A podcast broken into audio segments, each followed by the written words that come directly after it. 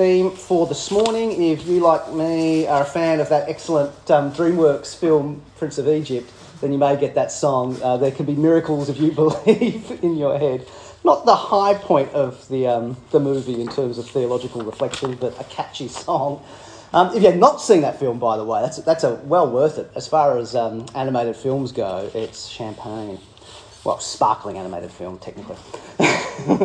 um, the John's Gospel, which we had read for us by Cam, is um, a place where we get not just an account of Jesus' wise and thoughtful theological teaching, but also of extraordinary, what John calls miraculous signs. In our passage, we read about the turning of huge vats of water used for ceremonial washing into wine. In chapter 5, we read about somebody who, uh, who's unable to walk, suddenly able to walk again. Jesus feeds thousands of people with a small picnic of food, helps a man born blind to see. His friend Lazarus, who had dead three days, rise back to life. In fact, the gospel ends with Jesus himself having been crucified and entombed, rising again to new life. The, the gospel finishes by saying uh, that Jesus actually did many other miraculous signs beyond those recorded in the book. This is from John 20, verse 31, 30 and 31. Jesus did many other miraculous signs in the presence of his disciples, which are not recorded in this book, but these ones are written that you may believe that Jesus is the Christ, the Son of God, and by believing may have life in his name. Can you believe though? Could you? Should you? How can you believe that Jesus turned water into wine, made a crippled person walk, helped a blind person see, fed thousands with a picnic, raised his friend, and indeed himself rose to new life? Can you really? Can anyone really here in 2022, in the 21st century, university being educated people, uh, believe such things? There are some people who say absolutely no way. Uh, David Hume, the philosopher, famously said, No testimony is sufficient to establish a miracle unless the testimony is of such a kind that its falsehood would be more miraculous than the fact that it endeavours to establish. Or Rudolf Bultmann, um, the theologian of a sort, said that the historical method includes the presupposition that history is a unity in a sense of a closed continuum of effects in which individual events are connected by the succession of cause and effect. This continuum, furthermore, cannot be rent by the interference of supernatural, transcendent powers. There cannot be miracles. So, can you? How could you? Why would anyone? Why is it that there are groups across university campuses in the first world that continue to read the Gospels like John's Gospel, and speak of miracles like the miracles of Jesus? Uh, why is it that there are professors in your universities, science professors, philosophy professors, uh, who believe such things? How, how and why? We're going to look at that this morning, and, um, and actually, I want to pull that question apart into three bits because actually, there's yeah, we have that instinctive reaction, huh, miracles, how could you? But there's actually kind of three ways in which people, uh, underneath that instinctive reaction, there's three slightly different reasons for that that people have. One of those, and the strongest objection to miracles, is that some people say it's it, miracles are like almost impossible to conceive of. They're incoherent. There can't be such a thing as a miracle. It's almost like a nonsense concept. That's the first thing we'll consider briefly. Miracles are nonsense. The second one is, is slightly weaker, but still is a strong one in terms of what's justified belief. What's a warranted belief? Uh, could you ever be justified in believing in a miracle, even if they were possible in theory? Yeah, that's a bit what that David Hume quote is saying. A, miracle would only be possible to b- believe it if the testimony was so, so, so, so strong that in the end, that's so miraculous that you never will believe a miracle. Here's the second one. So, nonsense, unwarranted, and then thirdly, um, unwise or um, uh, unhelpful, that the belief in miracles has an effect on scientific thinking. It creates a mood of um, an intellectual mood that actually is counterproductive for human knowledge. So that's a bit more of a, say, a sociological or methodological thing. So anyway, we're going to tackle those three with just a few brief comments on each and an opportunity for questions if time is there. Otherwise, you can always email us or grab me up after we finish formally. First, is, is it nonsense? Is it coherent to believe in miracles? Some people want to argue that there is just no philosophical place for miracles. Now, it's important to notice with this this is not science versus religion. This is one philosophy against another. This is a philosophy of a scientific materialism or an atheistic scientific uh, materialism over and against a theistic or deistic uh, view of, of God and, and the world. So it's, it's two different philosophical systems, not science in and of itself. It's a view of the closed universe of cause and effect. So that Rudolf Bultmann quote.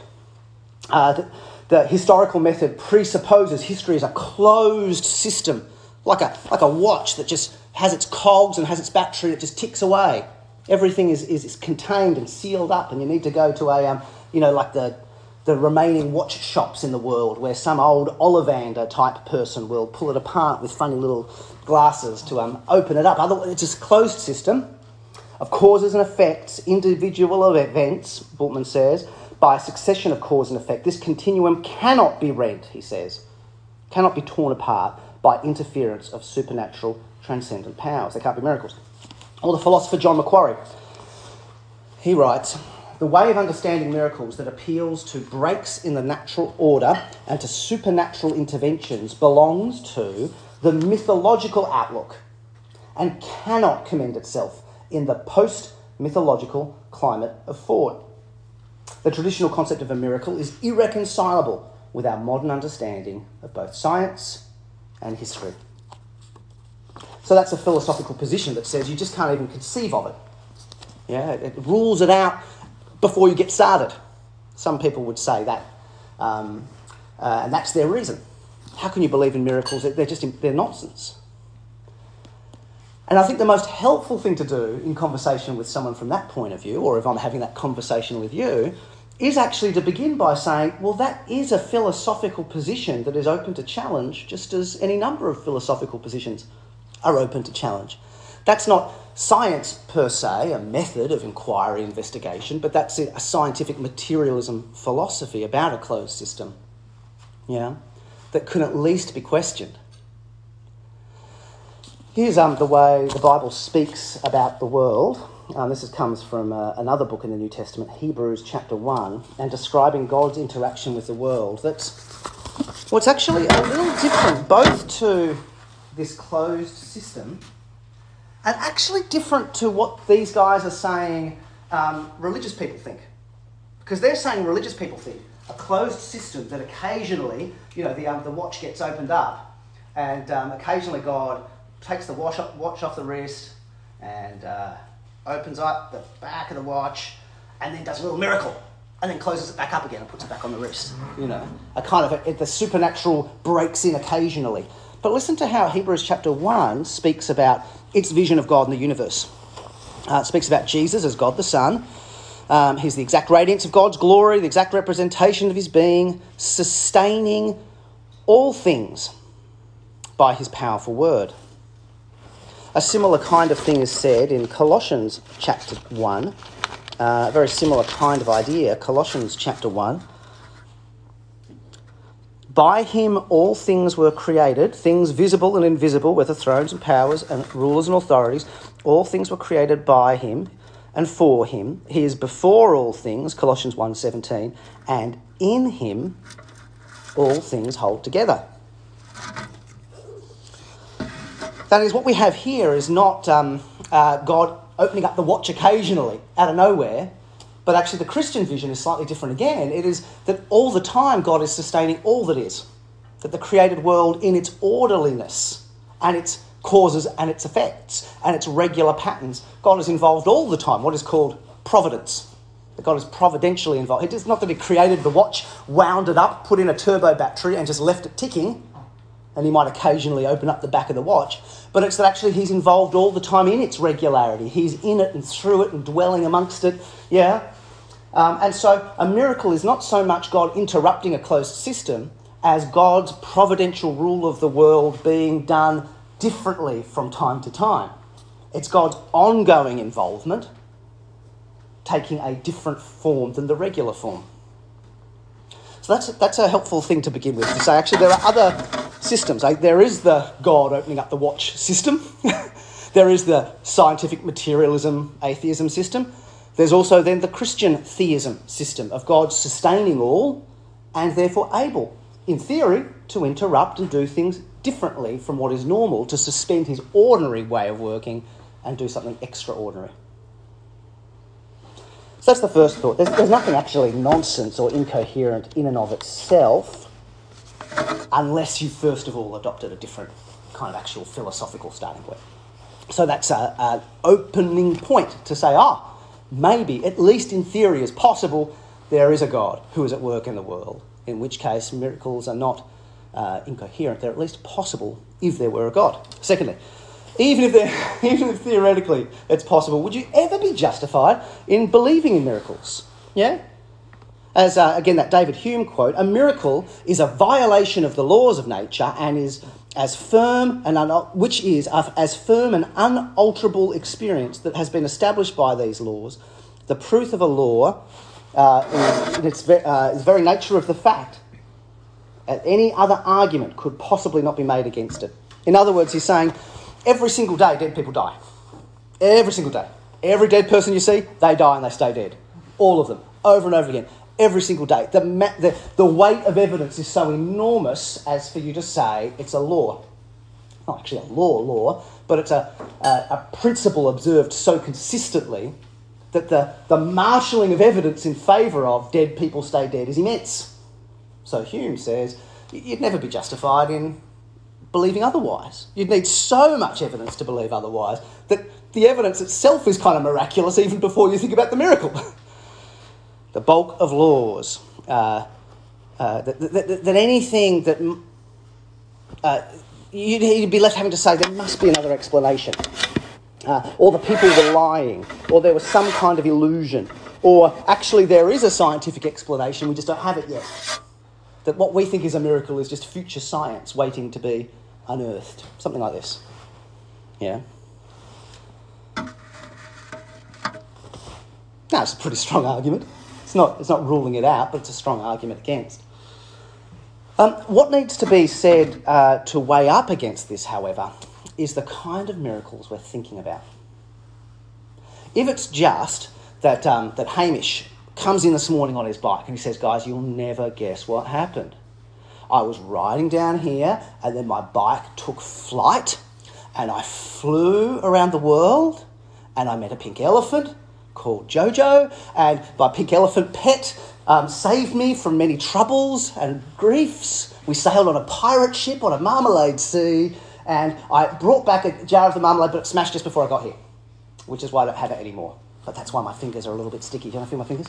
It's because the marmalade, that's the then, then a, a, kind of miraculous tale like this, we may say, I'm a bit worried about Hamish.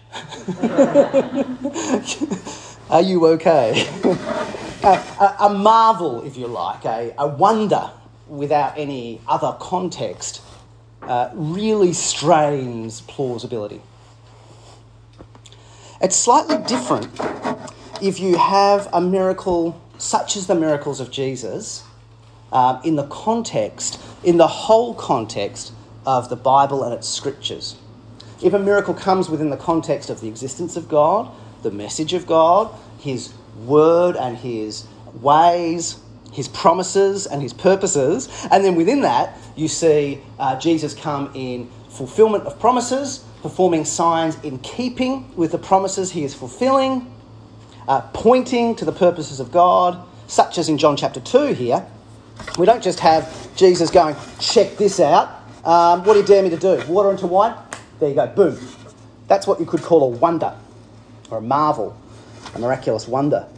Instead, what we have are signs throughout John's Gospel. The, the word he chooses regularly is signs. We even get it said here at the end of the 2 verse 11, the story of the water and the wine. This is his first miraculous sign. He thus revealed his glory.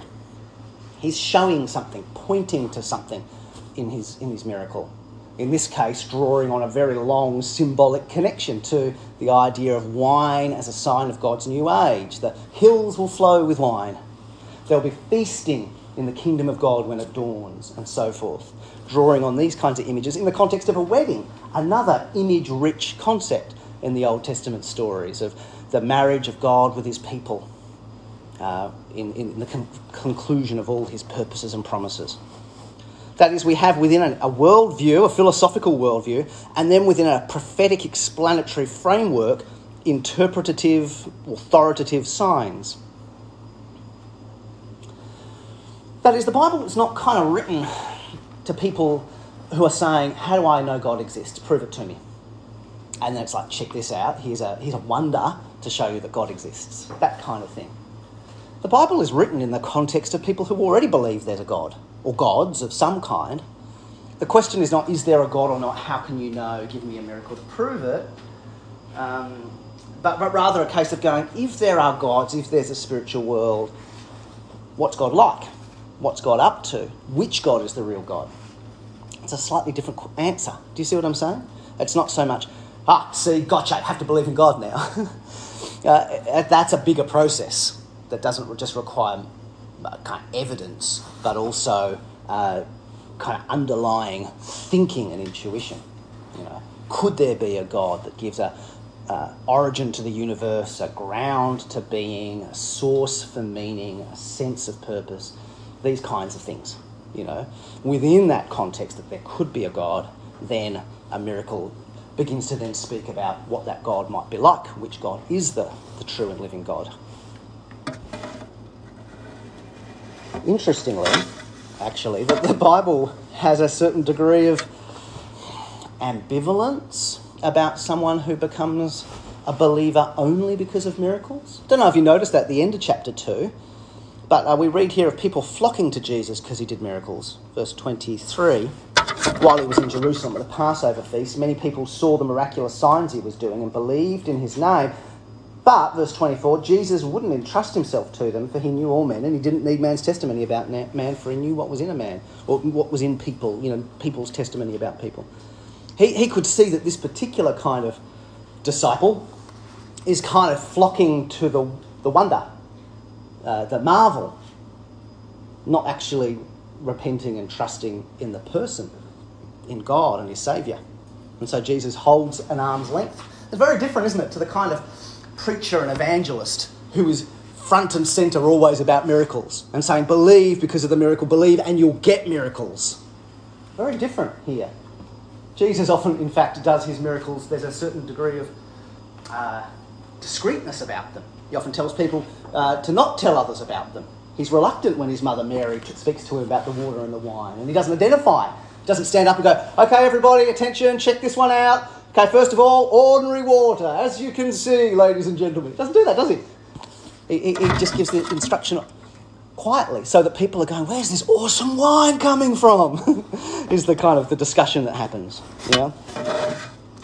There's a certain degree, later on in John chapter 6, Jesus says to crowds that come to him, he doesn't say, ah, crowds, look at this, miracles and crowds, I must be legitimate.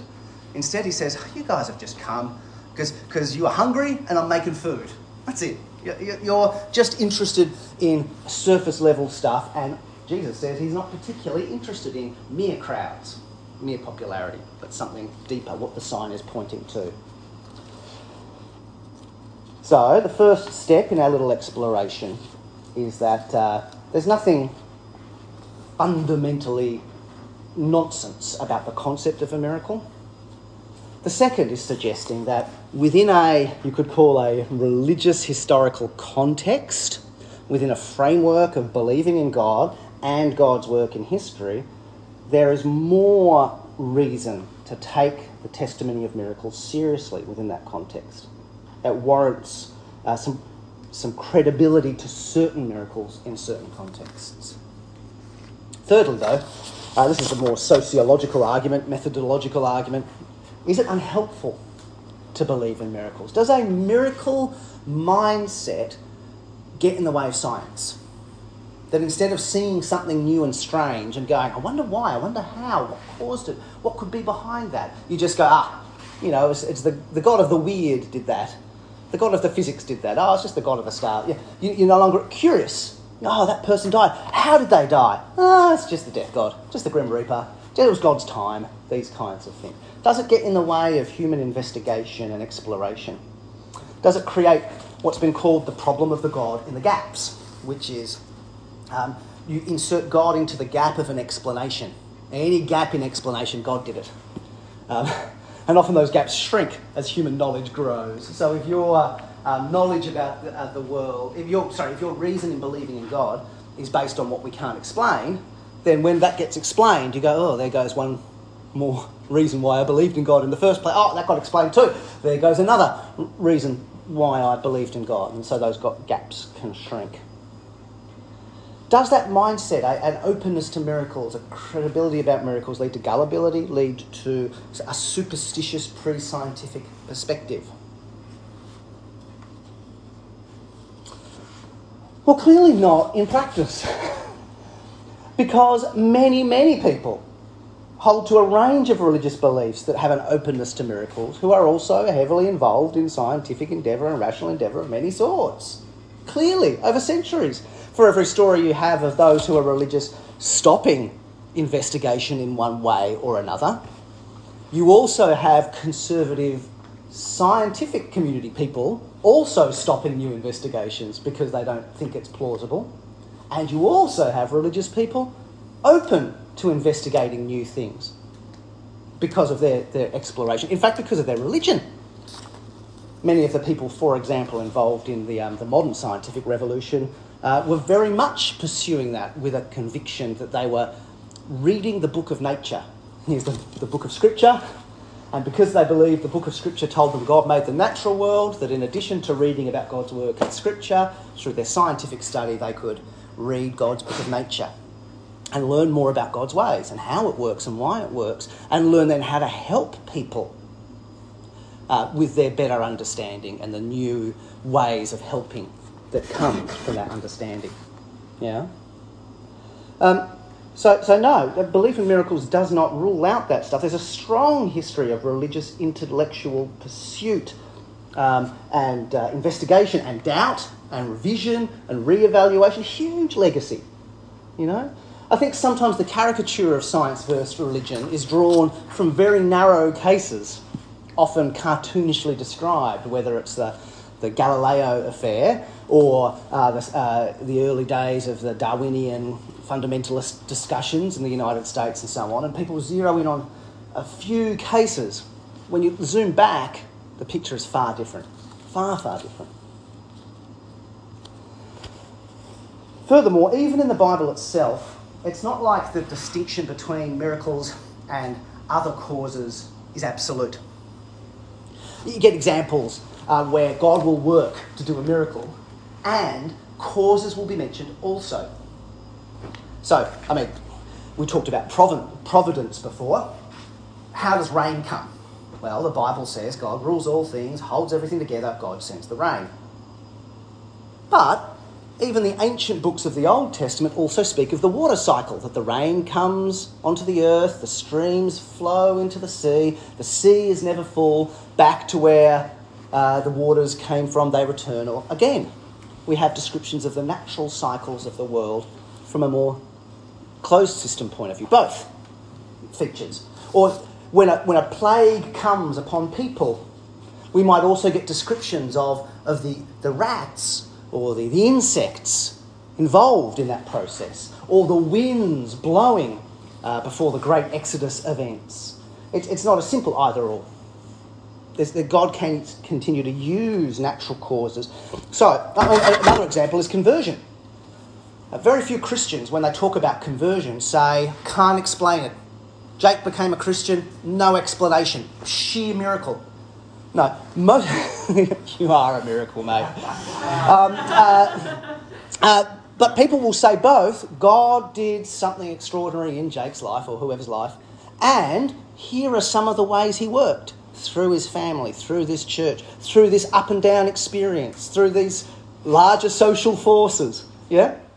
Even Christian supernaturalists can study history of, of, say, conversions and point to social causes and factors and psychological causes and factors at the same time.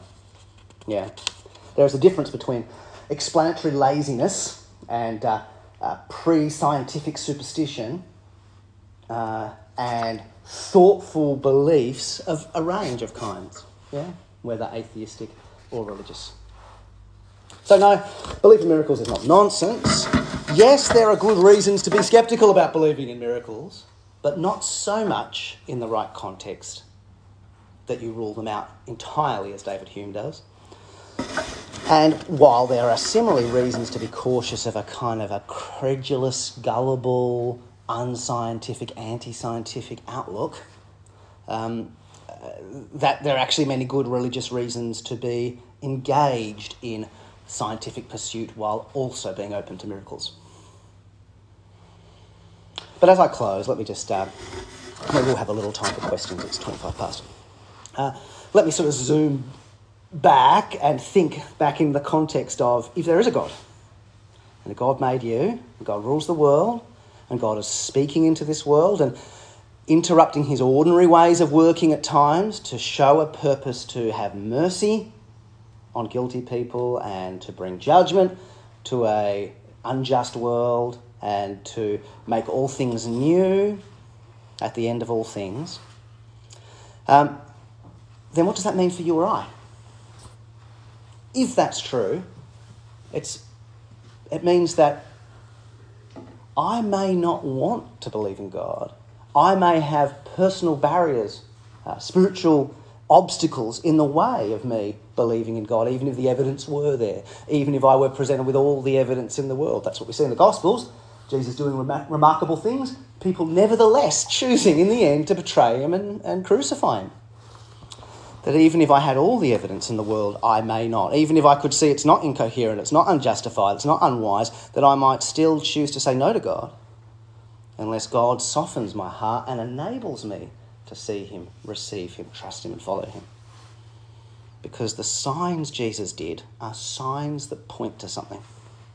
They point to God's mercy, point to God. as chapter 3 speaks of, new birth, being born again, and that no one can see the kingdom of God, Jesus says in 3 verse 3, unless they are born again. And so I need to pray for myself, pray for you. I need to, as I'm exploring these things, at least be aware of that fact that if there's any truth here, I need more than just evidence. I need to be born again. I might pray briefly and then we can take a few questions or comments. Um, Heavenly Father, we um, thank you for this time to think about these things and we pray for one another that we might be able to have both intellectual obstacles but also deep spiritual obstacles removed. Be given new life and new eyes to see you, trust you, and receive your mercy. In Jesus' name, Amen. Over you guys, if there are any questions or comments. If we want to know more about this, like what resources would you suggest to us? About this particular topic? Yeah. Yeah. Um, so, uh, there, I guess there, it depends what format you like. Um, Okay. so, so if you like listening to stuff, then uh, an Australian evangelist, um, John Dickson, um, who's written and spoken in a whole range of contexts for a long time, he's got a podcast called Undeceptions. Undeceptions. Um, and he covers a whole range of topics, including touching on this kind of stuff. And so you could subscribe to his Undeception. It's a really highly polished podcast. He sometimes kind of makes it overly polished, like commercial TV, so it might be a bit 1.5 speed at points. But re- I'm like he, he speaks to kind of leading um, theologians and intellectuals and all sorts from around the world. So it's really interesting. Undeceptions is great if you want to listen to stuff. If you want to watch stuff, then there's an Australian guy working in the UK called Glen Scrivener, I think it is. Um, he's both written but also does this YouTube called Speak Life. Is it Speak Life? Yeah, Speak Life is a good one to check out. And again, he deals with a lot of these things. And he, a really engaging speaker, a bit, bit more down to earth, I think, in style than John Dickson. So if you're not quite so sure for the, he's not quite as polished, but still really what it does is good. If you want to read, um, then one of the, um, the older but established kind of formal philosophical works that's kind of interesting to look at if you're up for something highbrow is a book by uh, philosopher Richard Swinburne called The Existence of God. Has a chapter on miracles in that. Richard Swinburne. Um, if you're after something slightly smaller, then Tim Keller, um, a former pastor in New York, has written a book called The Reason for God and a prequel to it called something The meaning for God. Making sense. Making, Making Sense of God. There you go. So, so Tim Keller's couple of books. Any others that others would recommend?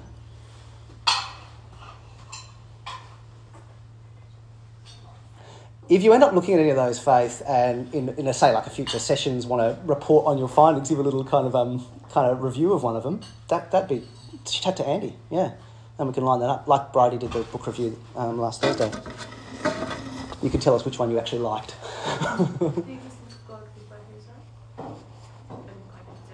He just got about Richard Swinburne.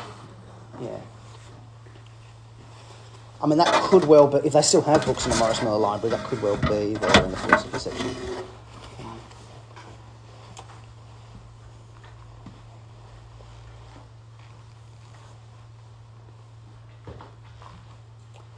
Awesome. Have a great day, everyone. And um, yeah, remember if you want to grab posters, um, stick up. Uh, help yourself.